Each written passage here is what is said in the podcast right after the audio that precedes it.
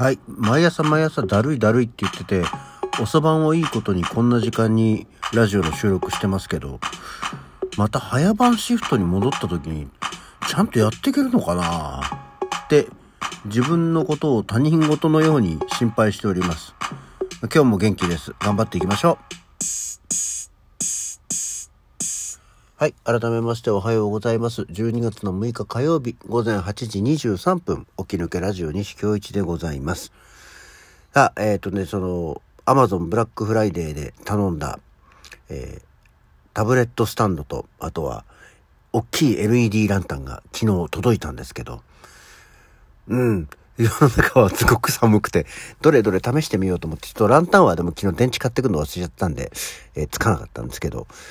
まあ、いい感じではあるんだけど、これ、今後、今これからの時期、使うかなっていうね。すごい、昨日本当雨も降ってたしさ、すごい寒い。もうちょっと今、で、風呂入入ってないから、ちょ、だから試しにと思ったから、体も冷えちゃうから、まあ、まあ、これはちゃんと改めて、良き時にえやりましょうと思いましたよね。いや、本当でも、大変だね、アマアマゾンのそういうセールになると、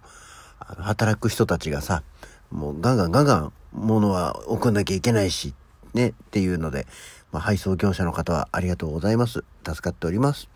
ただ、えー定期的に送ってもらうように設定して買った猫砂間違っちゃったんだよな、種類を。あの、粒がちっちゃい、あの、やつにしちゃって、うち粒が大きいやつだったんだよな、同じメーカーの同じやつのと。うわ、これどうしたらいいだろうね。あの、あ、安いと思って買ったら違ってたっていう。普段使ってるやつだったらあんまり値段、スーパーで買うのと変わらないから、うーん、こういうのってその、買いに行く手間の分を考えて、あんまり変わらない値段でも良しとするか、いや、でもそんなに頻繁に買い足すものじゃないから、こまめにスーパー行って買った方が結果安いのか、悩むよねって思って。定期便1回でやめちゃうっていうのも、なんか、安いから、1回だけ買ったんだろお前みたいになっちゃうのも、なんか気が引けるなと思って。どうしようか考え中ですけどね、ここ何日間かで決めないと悪いのかなとか、よくわからない感じにはなっておりますね。はい。そしてあと全然関係ないんですよ。昨日さ、あの、仕事行く気は7ぐらいあるよと。で休む気が3ぐらいだよっていうことで。まあ、結果仕事には行ったんですけど、やっぱりちょっとでもなんか、何、モアンっていうのが最初抜けなくて、うん、ちょっとこれはちょっと様子見で、あの、調子悪くな、ならない、調子悪く、悪いのが戻ってから頑張って出社しようと思って、ちょっと遅刻しますみたいな連絡をして、で、頑張って、頑張ってっていうか電車に乗り継いで行ったんだけど、なんとなくやっぱり今一つで、会社の最寄り駅まで着いたんだけど、会社の駅のホームの、え会社の近くの駅のホームのベンチで、4、50分こう、うだうだうだうだうだうだうだうだしてて、どうしよう、やっぱりもうここまでこんなになっちゃったらもう具合悪いっつって帰った方がいいのかないや、でもな、ここまで来たってことはいけんじゃないかなみたいなことをこう、うだうだうだうだうだうだうだうだ考えてて。でもなんか、やったらだんだんこう、調子が戻ってきて、うーん、行くかっつって、えー結果1時間15分遅刻で、えー会社に行って仕事してきましたね。で、仕事を始めちゃうとね、あの、なんとかなるんで、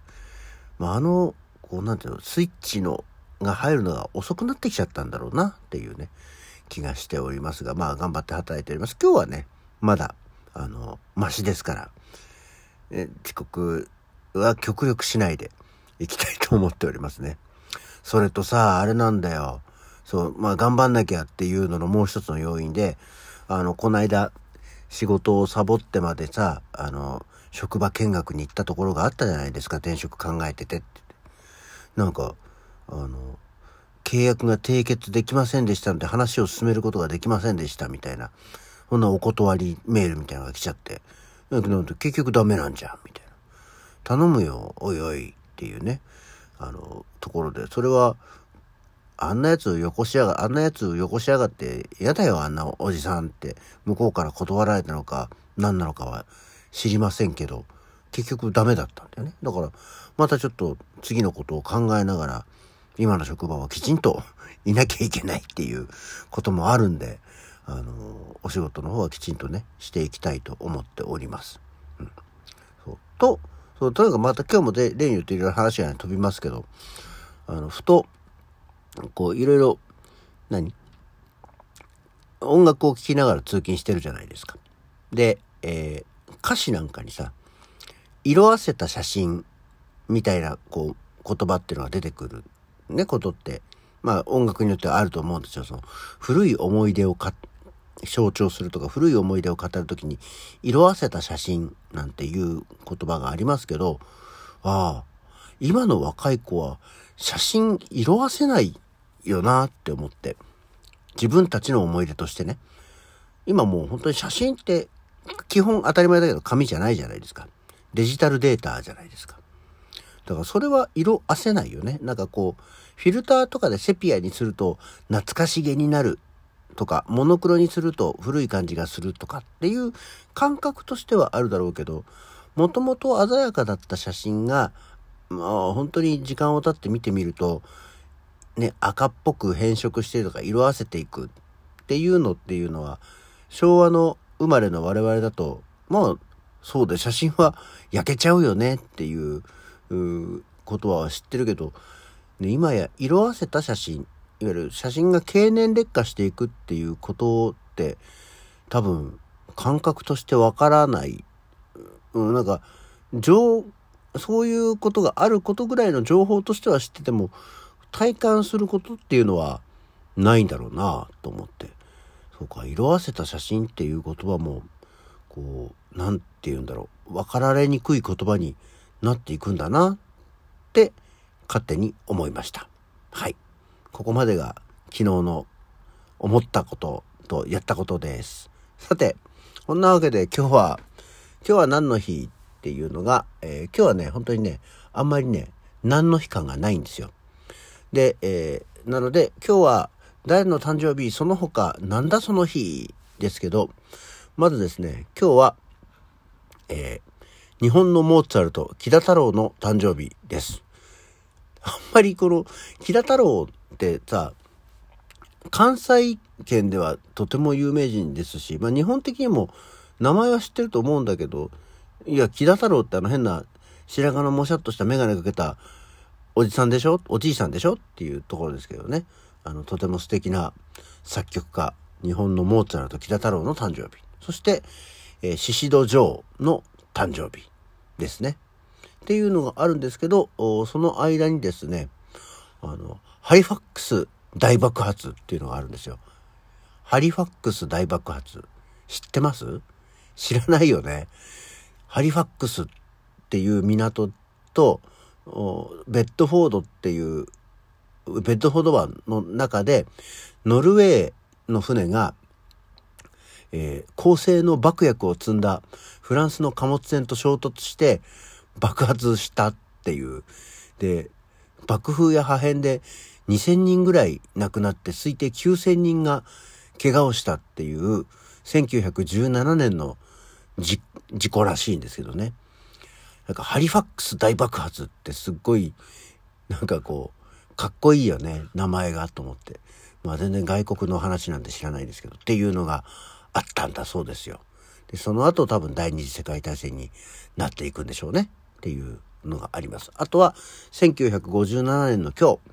アメリカ初の人工衛星、ヴァンガード TV3 を打ち上げようとするが、打ち上げ直後に発射台で爆発っていう、今日はよく爆発をする日なんだそうですよ。なんだそうですってことはない。うん。けど、そういうのがあったと。で、えっ、ー、と、ちょっと遡って、1953年の今日、車田正美、えー、これは車田正美漫画家ですね。って言ってパッと出てくるのが、リングにかけろなのか、セイントセイヤなのかによって多分ね、あの、年代がわかるような気がしますけど、どっちも基本的に読んでないんだけど、俺は。まあ、どっちかっていうとリングにかけろですね。でも、車田正美とかって、あの、今本当にやらなくなっちゃったし、まあ今読んでないからなんですけど、かつて少年ジャンプがさ、あの、1年に1回、なんかこう、お祭り月間みたいのがあってさ、漫画家、連載してる漫画家が読み切りで、なんかこう、普段とは全然違う、あの、漫画を書くっていうのがあったんだよね。これはちょっと今度また詳しく調べてその話をしていきたいと思いますけど、そこで書いてた車田正美の漫画が、えー、面白かったなっていう、あの、普段の連載じゃないものが面白かったなとは思っております。はい。それとあとは、林家太平が生まれましたね。あと、緑川書房が生まれましたね。今日もいろんな方が生まれております。えー、今日お誕生日の方、本当におめでとうございます。という感じで、いつもよりちょっと早いんだけど、もういいか。ね。えー、今日の起き抜けラジオはこの辺で。それじゃあ、また次回。